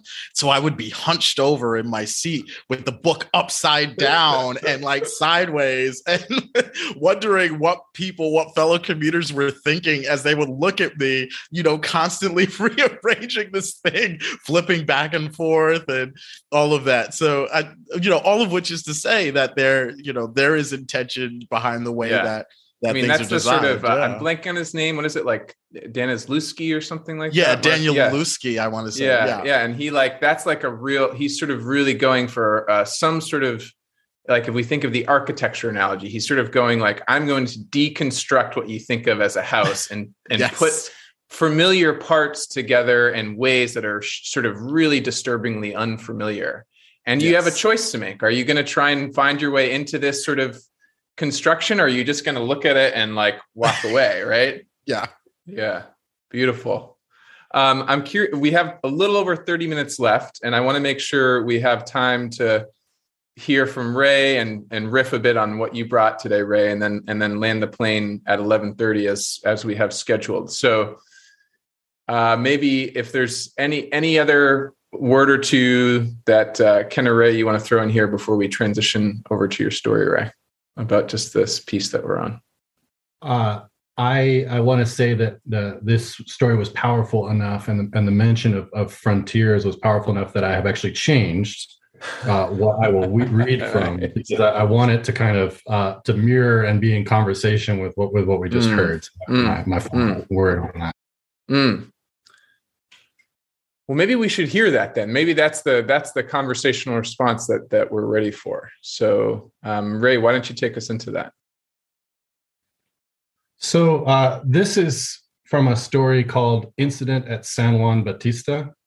Uh, this is a story that I published uh, a few years ago in Asimov's, and um, it irritated some people to a degree because it was in Asimov's, which is very much a science fiction, uh, uh, you know, magazine. But this story was actually about basically what it's about is a man who, a gunslinger, a, like a, a professional killer, basically, who is at a hotel waiting to kill a man. And while he is there, he sleeps with a prostitute at the hotel. And uh, she turns out to be a an interdimensional time traveler that has basically been returning to San Juan Bautista over and over and over and over again until she's invested the entire town with herself. So she's played the role of every single different person in the in this town, and she she creates this elaborate sort of conspiracy around this man. But this moment is from before all those revelations when it just feels very much like a Western uh, story. So Mm. uh, that's the Mm. background on this. August opened his eyes. The sun that came streaming into the room through the chintz curtains lighted up Madeline's profile. She was dressed only in her blue silk robe. He remembered the robe from the night before. She'd worn it when they'd smoked a cheroot together at the window after the first time. She'd brought the robe with her to her, her room, to his room, in a black leather bag like a doctor's bag. He'd left the gambling table, gone to his room with a look to her as he left, and minutes later she'd been there with a soft knock, standing in the hallway, in the tessellated light of the hall's oil lamp and the laughter drifting up from the saloon, like a doctor on a call. Madeline had one leg up on a cane bottomed chair. She dipped a straight razor into a chipped lacquer basin on the dresser table, and with a flick of her wrist, she stripped the excess water from the blade, then brought its edge to her leg and drew it slowly against the grain up a calf the color of winter sunlight. Her face was indifferent, blank of expression. The same as it had been when they had smoked the cheroot at the window, his arm around her shoulders, leaning into the scent of her hair before going back to bed. The same as it had been when she lay there beneath him, eyes glittering in the dark like a necklace dropped in a shallow stream. He had seen that lack of expression before on a different face. He'd been on a streetcar in New York before he was August, back when he was just a nameplate over a New York door Hiram Anderson, dentist, up a narrow staircase in lower Manhattan. It had been just past dawn, the streetcar half empty, Fourth Avenue quiet enough to hear the clopping of the streetcar horses' hooves. Standing across from him in a black day dress with a high lace collar, the girl had stared out the window with that same look. Uncomposed, he'd thought. Without the fakery he saw in faces all around him every day, without the way people were always playing a theme of themselves for the strangers around them, like a single violin scraping away, never allowing the music to fade. Not her. No. She just sat there, face empty, hands at her sides. Her skin had been so white It shone like silver in the rain gray morning light. The other passengers had not noticed her. But then why would they? Most people didn't notice anything, ever. They wouldn't notice if a green eyed tiger rode the streetcar. Here among them was something beautiful and strange, but they just nodded off, locked in the worlds of their newspapers, digesting their breakfasts in haze. Her eyes had been jewel, a jeweled tint he could not make out, a dark blue, a deep green. He tried to catch her gaze as the streetcar's horses lurched forward from each intersection. But though he leaned in a bit, encroaching into her view, she never glanced at him. He had to get off the streetcar eventually, missing his own stop, walking back up the avenue in a dirty rain, with the day's newspaper protecting his bowler cap from the wet, rushing to make his first appointment. And she'd lodged in his memory like a seam of quartz. He'd looked for her each day on the streetcar and thought of her while his fingers were in some Brooklyn clerk's mouth probing a rotted tooth without the color of her eyes or how she might move if she were standing. She was like the limbless torso of a statue in a museum, beauty incomplete. He went back to her image again and again. That had been his last year in New York. Had seeing her on the streetcar done it, nudged him out of his life? He couldn't say. In the summer, he'd sold his practice to an Italian and his family, 10 dark haired children in immaculate suits and dresses, fingering the equipment and taking turns spinning in the chair. He bought a few sturdy traveling suits. Before boarding the Union Pacific's Platte Valley route in Omaha, he purchased a Colt single action Army Peacemaker. He had missed the California gold by decades, but he found his true self in the West when he killed a drunk horse thief in Los Angeles. The killing had been almost an accident. He'd bumped into the staggering thief, then kept walking, mumbling an apology, but the drunk man shouted at him and then drew on him and the man would have killed him, but his gun butt had tangled in a tassel of his fancy jacket. And with one swift, unthinking action, Hiram Anderson had drawn his peacemaker and blown the man's brains out the back of his head. Immediately, the man's eyes had emptied. He dropped in the dust like laundry fallen from a cart. Hiram Anderson changed his name to August Sutherland two months later. He changed it just by telling the new name to the men around him at the bar, clapping him on the back. Afterwards, he kept on telling it to the sweat stained men of California and the ladies in the saloons they all shared in common. It was a name he'd read out of a book, not the name of a gunfighter, but of a man in one of those balloon stories where they fight pygmies or something in Africa and their contraption crashes in a jungle. The Los Angeles sheriff paid him 500 bucks for the horse thief. Madeline dipped the blade again into the basin, cleared it of water with that immaculate flick of the wrist. He told her the lie at first. He was up from Los Angeles, where he owned a harness shop, headed to San Francisco to judge the market, looking to expand. His brother would take over the shop in Los Angeles. His brother had consumption. The dry Los Angeles air was good for him, but August, this version of August, he spun out for people, this particular innocent thread, loved the climate further north. Too hot in Los Angeles, too dusty for him. And San Francisco had a better class of people. And now the truth, she'd said in the dark. And he'd told her the truth as he lay there in bed the dentist practice, the train, the change of names, then further back, the packet ship out of Hamburg, how the first thing he'd seen coming into New York had been a seagull that had seemed to hover just a few feet off the rail of the ship, the canary and crimson of its beak, its noiseless wing, the sun reflected in the glossy void of its eye, Everyone else had been at the other rail looking at Manhattan's glaucous roofline under a fog of chimney smoke. The seagull had been his first symbol of America. He was 17. Later, there would be other symbols his Union slouch hat, a man draped dead over a split rail fence, the taste of chicory from a tin cup, dental tools and bloody teeth in a tray, the steam train like a hissing metal spider, the Colt. He told it all to her, from his village childhood to his mother's death among dust motes floating in a lacy room, from the boat to America to the war, and how he just walked away from the war, leaving his birth name, Hugo Carlson, behind him, along with the rifle he leaned against a pine trunk, and emerging from a forger's basement in Brooklyn as Hiram Anderson. And what of it? Everyone in America moved from one identity to another, putting new selves on like a new suit of clothes, First, you choose the cloth, the texture and the weight, the grain and the pattern. Then you tailor it to your body. Soon enough, you see yourself in a mirror and you know the reflection in the new suit is you. Later, depending on your fortunes, you might sell the suit to a secondhand store or to the ragman. You might pawn it to keep from going into hock or trade it for something better. America herself was doing that, changing the constellation of symbols that made her up with each new president. Hell, with each new season's fashionable hat or dime novel. Before, his life had seemed like a series of almost unconnected events. But spinning his story for her, he began to see a pattern. He began to feel sorry for himself. This country, this country had made a gunman of an innocent boy.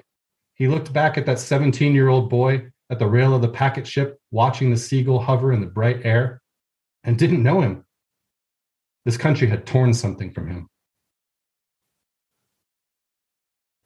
Hmm. Mm. Thanks, Ray. Ken, where are you at right now? Uh, thank you, Ray. That was uh, that was awesome. Um, I just there are just so many cosmic coincidences here, but you know, your story is like this perfect, perfect encapsulation of um, what I was talking about in terms of the way we narrate ourselves into being. Mm. You know, I I, I say mm. that um, it, it, literally is true. You know, I have this theory that we're made of stories. We we don't just live a life. Our life, like you or character mentions, is just a series of one random thing happening after another. You get off a boat, you you see this girl, you decide to change your life. Everything is random, but it's only in the telling of it that it starts to make sense. And we're not just telling this to um, people we meet, we're we're constantly engaging this act of self-narration, of telling the story of our own lives to ourselves to make sense of it. We tell that story to explain how we ended up where we are. How do we make these decisions? How why am I the person I am? Why am I um, doing the thing I'm doing? How do I derive meaning from this life I'm living? You you don't get that from you know the life you live, which is literally objectively one random thing after another. but that we can't live like that. Uh, we have to actually narrate it into being. We have to actually make sense of it. We have to construct a character arc for ourselves. We have to make impose a plot on the things that happen. And I just love how, you know, your story here encapsulates what I think is a universal story, but you know, often it's identified as a particularly American story. The idea that you can be who you say you are. This is the story of Gatsby. This is the great American novel. This is I'm born with this name. I'm going to tell people another name, and when that no longer suits, I'll tell them another name, and I will just keep on mm-hmm. going. This is this is a story that you know that Candace Bushnell has told over and over again. F. Scott Fitzgerald has told over again that every great American novelist has kept on going because this is just the soul of the American story that we can, in fact, tell a story about who we are. You know, immigrants come here and they tell a new story and they go on. Uh, like you say, America itself is trying to try out new stories, new identities. And in fact, we're in the middle of one right now where we're struggling over what the hell is the American story. That is what our politics is all about right now. Mm. Um, I just loved how you told the story in this lovely twisted time twists in on itself. It goes back and goes forward. And this is the way the mind works. We don't live in just the present moment. We're always time traveling back and future, now and then. Everything we read reminds of something else. You know, she sees that he sees this woman and he's reminded of that woman. He sees this phase and he thinks of that phase. He he does this thing, he remembers that thing. He um it's it's this this this we experience time linearly. We experience our lives linearly, but we don't live it that way. We live mm. by jumping all over the place and constantly circling back on ourselves, much like the woman in your story who travels back to this moment and inhabits it all. We do that literally with our own lives by traveling, jumping back and forth all the time. Um, anyway, so loved it, Ray. That was very mm. cool. Mm. How about you, Tochi? There is so much I responded to in that story. And it's funny because at first I thought I was going to, you know, talk about, you know, how it made me think of, you know, subject and object and how what Ken was talking about with regards to self constructed narratives uh, turns us from one to the other, turns us from someone that things happen to to the happening itself. Mm. Um, but then you got to the end, and I was like, no, I think I'm actually going to talk about like the bloodthirstiness of America. like that just and especially like especially in it's embodied so so viscerally like i think it's it's you know sort of all all over and colors so much of of american narrative and of just like american soul but is is embodied so viscerally in the western um and in like every story that that is like you know set in in that genre or even that that is commentary on that genre. This you come here and become like a blood you become blood like you become violent.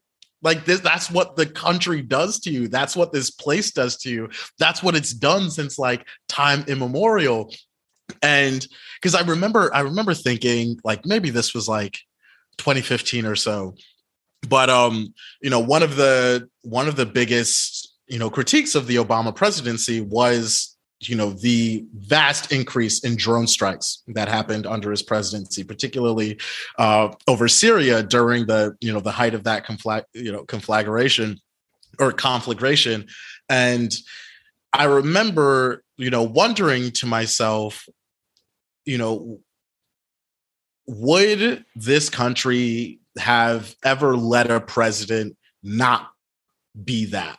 Like, not like it almost felt as though, you know, the American public were demanding this, this response, this like, this militariness of each of its presidents so that you could even have a president who ostensibly presented himself as you know the sort of cerebral you know, if not pacifist, then, you know, considerate person who deliberated with regards to the taking of a life but at the same time this was a person under whom you know drone strikes and the you know the killing of people by drones um skyrocketed right and mm. so it's like mm. could this country ever countenance ever countenance a chief executive who did not do such a thing or who would not do such a thing and like i just i just remember I just remember thinking to myself, I don't think I don't think this country can. Like mm. we I don't mm. think this country would mm. ever elect a president who wouldn't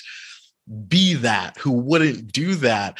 And we see that so crystallized in the western like he was a boy. Like this character was just a boy who mm. noticed mm. a seagull and he's turned and I just I love the phrase almost an accident almost an accident. It wasn't completely an accident. It wasn't a mistake. No, there was that like there was that nugget of deliberation behind like there was that nugget of intentionality behind it. Like there was that nugget of I meant to do that mm, behind it. Mm, and mm. that to me like perfectly perfectly captured in the almost at the beginning of that phrase. And I just that that just so resonated with me. I was just like that like that's that's the story of America. And the way in which you took his story and extrapolated it into the national narrative, I thought was so poignant and so incredibly well done because it does like I do I do think that in many ways that that almost that sanguine avariciousness is in many ways the spine of the American story. You know, there I don't think there's a version of the story of America that that you can tell that doesn't involve massive bloodletting. Mm. Um, mm. Mm. And it just like I I, I just think you captured that so perfectly. Yeah, there's a, um, like a way in which to, there's a part of oh yeah go ahead ken. Yeah. Sorry tochi i wanted to follow up on your comment just with two things. One is um, it's uh, i think it's alexis de tocqueville who said that for an american every day is a day of battle. So that mm. just reminded me so much of what you said. I was also reminded of the opening um, segments of red dead redemption which is also another great american western story and of course, you know, one of the very first things you do where you're bonding with this other character is you shoot. That that is that is what you do. The very first thing you learn how to do is to shoot, uh, to kill. uh, and really is in some sense very deeply woven into the soul of the way we imagine the american experience mm. the american story mm. Mm. and i'm going to touch with the way that that the the person who is not yet august but who is no longer hugo and is sort of letting go of harem is, is saying like a part of him whoever he is has already learned that in a moment like this you better have your gun close by. And so that's the almost piece. It there's a realization i'm not doing this by accident. There's some part of me that already knows that i have to be ready to draw even as i'm surprised to discover that i have that capacity in myself. And and it puts me in touch with this idea of hostile reading like there's a way in which it seems to me that this sort of american what we're calling american and like almost demands of us a part of us that is always hostilely reading the stories around us. Like from the moment the colonists arrive the the hostile reading of who are these people who are already here which which in turn like many of the colonists were driven by by by fear of pain and torture and suffering for the hostile reading of of that that their religious identity or whatever that might be. So this kind of like uh, that moment when august realized like oh shit i thought i was choosing me but i've been chosen. I've been sort of shaped. And that like that paradox that trap there's something so beautifully captured in that story. And ray we're uh, quick check maybe ray before you respond. We're, we're approaching our time boundary in about 12 minutes. If if we all went past a, a few minutes maybe five to eight minutes would you have that time or should i aim aim to end us right at 11.30 let me just check in with everyone. Thumbs up if we go a little further. Thumbs down if you have to okay great. So maybe ray i'd just love to hear as you hear us play with that excerpt from your story what's coming up for you? Uh, well i mean it's it's always wonderful to have great readers right? I mean that's the that's the thing. When somebody gets it they understand what you what you did. They understand the elements that you were trying to put together. Um, and i think that's the sort of architects talking to architects right? I mean that's um, uh, i'm i'm very i feel this body high right? When somebody really understands my work. Like you understand i'm like i'm tingling right? It's just a, such a wonderful feeling to be understood. Um, i I think this is a country saturated in violence, um, and and and we are all embedded in in a system that is that is that's the history is saturated in in violence.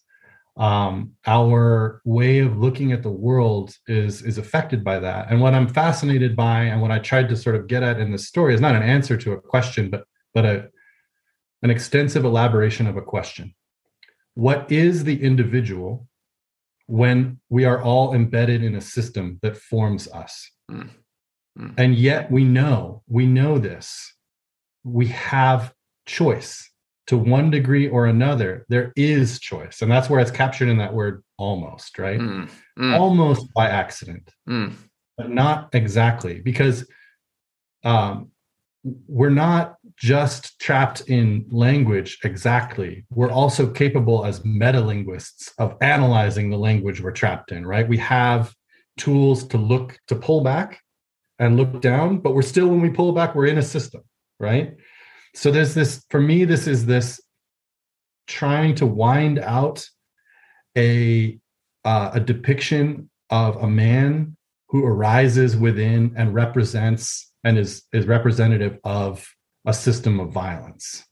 And the the time traveler in the story, just to sort of put a point on it, is a malevolent entity, right? Who says that she continuously travels back to the American West because she loves how saturated in violence mm. everything about the West is.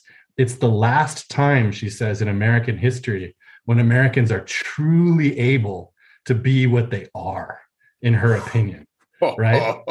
and that after that, all of the opportunity for this will close down slowly, right? But this place, this is perfect for her, right? It, right? and um, I, I, I think to counter that extraordinary negativity that I have sometimes about reading American history. I also think there's something else that's sort of hopeful about us. Um, and that is that every truly patriotic American citizen is only patriotic because they are imagining an America of the future that is better than this one.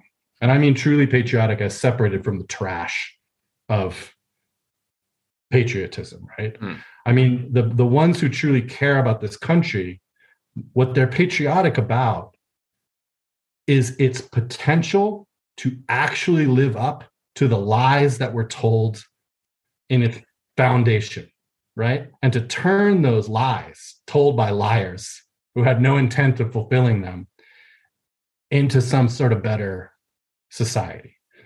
Um, and and that's not in this story, but that's that's very much in where I where I write from and think from as, as an as an individual, as this aggregate, right? Is that there is a better place. I think it's probably named America, and it's somewhere in the future. It's certainly not here and not yet, and it has not existed. I don't believe that America, uh, that the America that we are, that we feel a part of, has arrived. Mm. Mm. Tochi or Ray, what's what's coming up? I'm sorry, or Ken, what's coming up for you as you just as we deepen into this question of of the American identity or possibility? I mean, I I very much you know identify with both sides of what Ray said. You know, the the the horrors of our obsession with violence and our simultaneous endless optimism. Uh, and sometimes I wonder if one leads to the other, or if they are truly both sides of the same coin. In that one enables the other, and one makes the other possible. I don't know. Uh, I, I, think these are questions we struggle with, uh, but I, I do think that we all insofar as you're an American, uh, it is your moral responsibility to struggle with these issues and to figure out what is the way out, and if there is a way out. Um, America is powerful, and um, that with great power comes great responsibility, I suppose. uh, and we do need to reckon with our great potential and, and power for violence, as well as its very counterpart, and, and figure mm. out mm. how we can move on from that. Mm. mm. mm. Yeah, it like the Western as like American aid is such a like powerful concept that just like rings with with rightness like i like yeah like i get it like it really does feel like when people when people say something's like the wild wild west like no matter what they're talking about, they're like, "Oh man, yeah, Twitter back in like 2012, that was like the wild wild west." Like they're always talking about violence. like, they're always talking about violence. It's like, yeah, man, like I, you know, there was this, you know, there was this mobile clinic, like, you know, on Nostrand in Brooklyn. It was like the wild, wild west. They're always talking about violence. Mm. And mm. I like it always, there's no way I like, I, I don't think I've ever heard somebody compare something to the wild, wild west in a way that didn't invoke some sense of violence. So I think like, I just, I really, I really vibe with that characterization of, you know, that period of expansion into the American West as like you know one of the one of those instances in American history where you know the story of America was governed almost entirely by id. You know there was no ego, there was no super ego. Um, it was just impulse and want. Um, and I I think what's interesting too about the optimism, you know, it it it goes back to that James Baldwin quote that I'm absolutely going to mangle and and will end up paraphrasing, which is that you know he he talked about um, I only critique this country as much as I do because I love it as much mm-hmm. as I do, and that to me embodies so much of of where that optimism can come from, particularly amongst those populations in America that have seen the business end of the barrel, so to speak, um, that have been the victims of that individual as well as institutional violence. Like, how can you continue to love and care for a place that keeps doing this thing to you, right?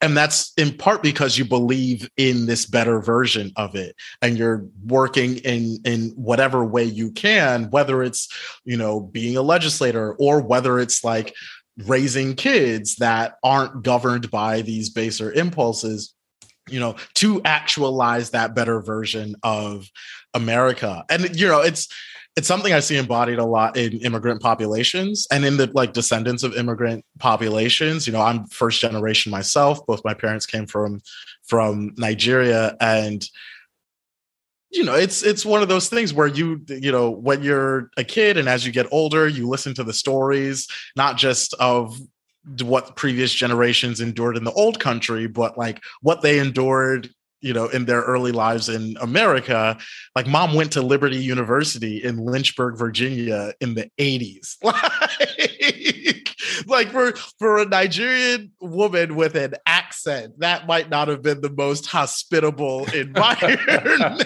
Oh but she loves this country. Like she loves loves loves this country. And so it's interesting look you know because looking at it you might see paradox but at the same time it makes it makes sense if you if you sort of have this notion of the belief in the better america that you're constantly trying to reach. Um, because it's very difficult to it's very difficult i think to you know if you're particularly if you're among the oppressed class to have love for this place it as it exists in the present with no concept of its potentiality to become a better place. Um, but if you do have that idea of okay it's not always going to be like this um, then like i i don't know. It's it's a it's a very in my mind, strong way of countering the pessimism that comes with this idea of bloodlust being a foundational part of not just American history, but like American present. Mm. Mm. Oh. wow. I love this. I love that uh, this is exactly how I wanted to spend this time with you all. So, really feeling like deep gratitude for all of the doors that your stories opened and that your relationship to each other's stories opened in our conversation. And, and as we approach the end here, I invited you, each of you, to bring um, what I might call a benediction or a blessing for the space. Um, and it doesn't have to be saccharine or it doesn't have to be, it can hold all of the paradox and tension and possibility and tragedy that's present. Um, but I feel that feel that feel like we've arrived at that moment where where where that would feel really right to do. And I thought maybe Ray and then Tochi and then Ken, you could each read something for a minute or two to just kind of take us into this moment as we come to close today. So Ray, I'll so I'm going to close with a with a poem uh, that I wrote um, after a visit to the Oxus Temple, which is a, a temple um, at the meeting of two rivers in, in Central Asia, uh, quite famous. Um, and uh, I saw there uh, a square, four squares, so a cross within a square, um, that is clearly a game. And I recognized it because I've seen it carved into the temple bases and other other surfaces all over the ancient world. And the Oxus temple is interesting because it's a Greek temple, but it's extremely far from Greece. It's in modern day Tajikistan. And the Oxus temple was founded under uh, Alexander. So um, you can imagine that the people who were there were very, very far from home. This is the poem. It's called Confluence. What draws me is the scratching of my tribe, hacked deep into the temple column base, four squares together forming the gouged trace of a game. You rise up from this sign, dumping chipped sword in the dirt, mannish mended blanket as a seat. You, sweating, work the board with a blunt bronze dagger, blowing dust of chipped stone from the grooves. Now it is done. In the temple column's shade, while other make, others make offerings and the high priest drones on, goring his hands in goat guts, you laughter, scatter bones, punch each other on the shoulder. Later, you'll go naked to the river. This far from home, you're never really clean. Tired, afraid, you lift your gaze across the ox, thinking arrows arcing down on the shields, rumors of the armored juggernauts the enemy will use to pulp your bones. You force your concentration back to the game. You rise, as real as me, from this sign. Mm. Thank you, Ray. Tochi, I'll pass to you next. Uh, certainly. So I'm, uh, you know, I'll keep this relatively relatively brief. I'm I'm going to read uh, the third step prayer, um, which you know, for you know, some context for those who are not familiar. Um, third step prayer is is a part of 12 step programs with regards to uh, people suffering from addiction mm. addiction to mm. uh, you know narcotic substances addiction to food what have you um, and the third step uh, is generally about uh, sort of getting out of your own way and and you know putting you know putting your will to the side and almost sort of exceeding um, yourself to you know the will of a of you know an omnibenevolent higher power. Um, and it doesn't necessarily have to be higher power as conceived in in christian theology but it's sort of like the you know almost a dissolution of self. Um, and the third step prayer is as follows. God i offer myself to thee to build with me and to do with me as thou wilt relieve me of the bondage of self that I may better do thy will. Take away my difficulties, that victory over them may bear witness to those I would help of thy power, thy love, and thy way of life. Mm. Mm. Thank you, Tochi. Ken, close us out today. Uh, so I'm going to read you a little bit from um, an essay I wrote about history, story, and spell, uh, which are three words that actually were all intertwined at one point.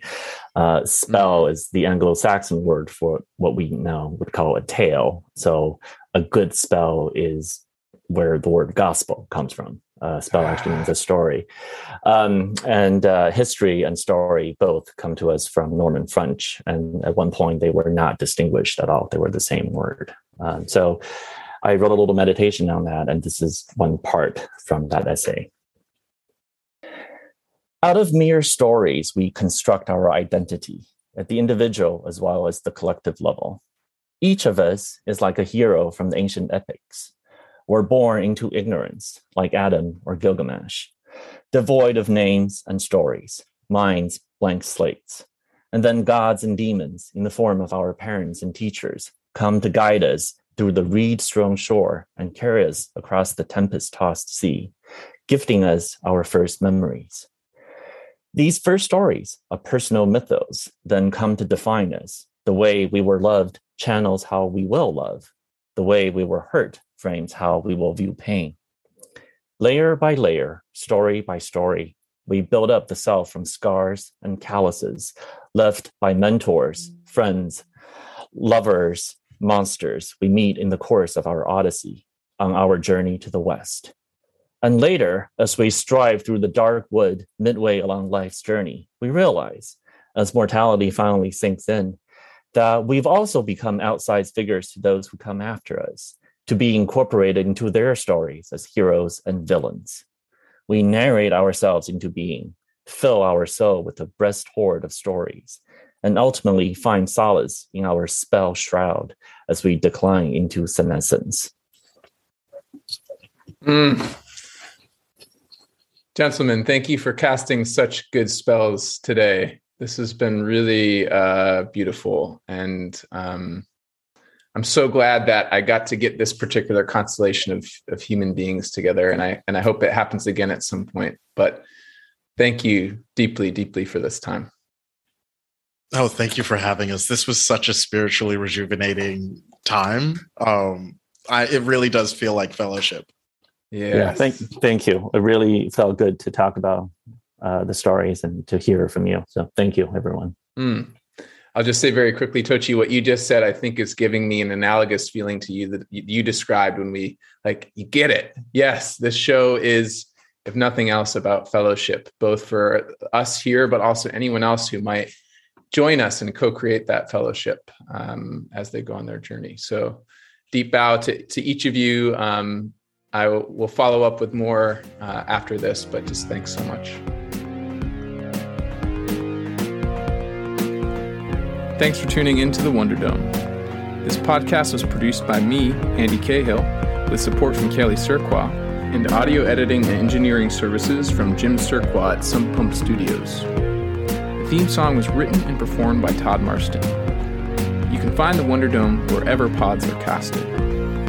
If you dig what we're doing here, please share widely, subscribe, and give us some love in the review boards. And if you feel called to support this humble offering to the world, while also making an even greater impact in the lives of others. Consider becoming a monthly supporter. Not only will you help me keep the lights on and keep this show going for as long as I'm able, but 30% of all member contributions go directly in support of causes like the Black Lives Matter movement, the United Nations Refugee Agency, and the Natural Resources Defense Council. You can find out more at my website, mindfulcreative.coach, where you can also sign up for my newsletter learn about my transformational coaching work, and get plugged into exclusive offers and community happenings. In the meantime, I'm wishing you a life of purpose, power, presence. We need you now.